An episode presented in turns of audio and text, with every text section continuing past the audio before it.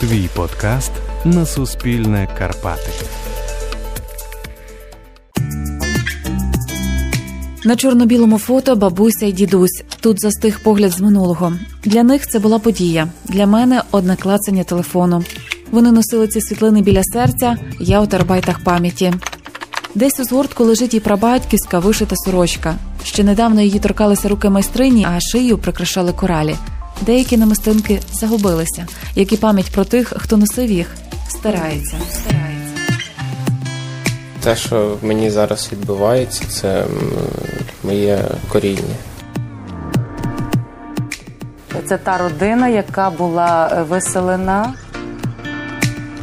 Я більше 15 років бережу мамину сорочку, яка, яку вона спеціально для мене вишила, ще колись давно-давно.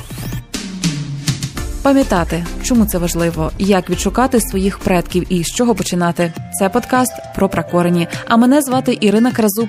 І ми говоримо про історії родин, яким вдалося відповісти на деякі з цих запитань, а можливо й на усі. Один епізод десятки, а то й сотні років у минуле. Спогади роблять нас такими, якими ми є сьогодні.